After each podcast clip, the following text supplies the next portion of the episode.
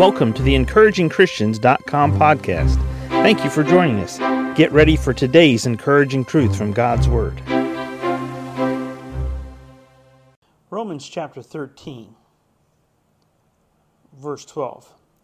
Let us walk honestly as in the day, not in rioting and drunkenness, not in chambering and wantonness, not in strife and envying but put ye on the Lord Jesus Christ, and make not provision for the flesh to fulfill the lust thereof. But put ye on the Lord Jesus Christ, and make not provision for the flesh to fulfill the lust thereof. As we look at this verse of Scripture, again we're looking at the comparison and the contrast.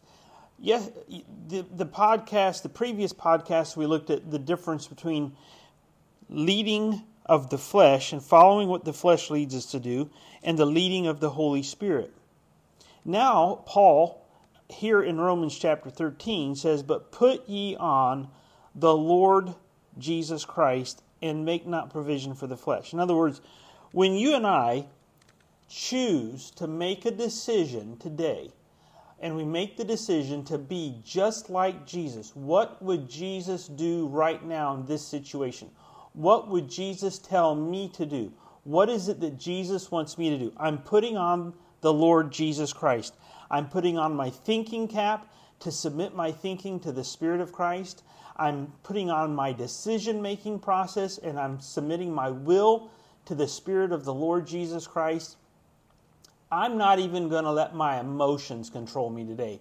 I'm going to submit my emotions to the Lord Jesus Christ. But put ye on the Lord Jesus Christ and make not provision for the flesh. In other words, you and I, we deal with the flesh, just like the believers at Rome. However, if we choose to not make provision for our flesh, and we yield to the Holy Spirit, and we put on the Lord Jesus Christ, and we say to ourselves, this is what God is leading me to do. This is what Jesus would do in this situation. This is what I'm going to do. I'm going to follow Christ. I'm going to put on the Lord Jesus Christ. In this business decision that I make, I'm going to put on the Lord Jesus Christ. In this relationship that I have with this person, I'm going to put on the Lord Jesus Christ and I'm not going to make provision for the flesh. Now, you and I, we know our own flesh. I don't need to know your flesh. I don't need to know your temptations. I don't need to know your sins. I don't need to know what's in your closet from the past. As far as I'm concerned, it's all under the blood of Jesus Christ. You don't need to know mine as well. What we do need to know is what would Jesus want us to do right now and how do I put on the Lord Jesus Christ today?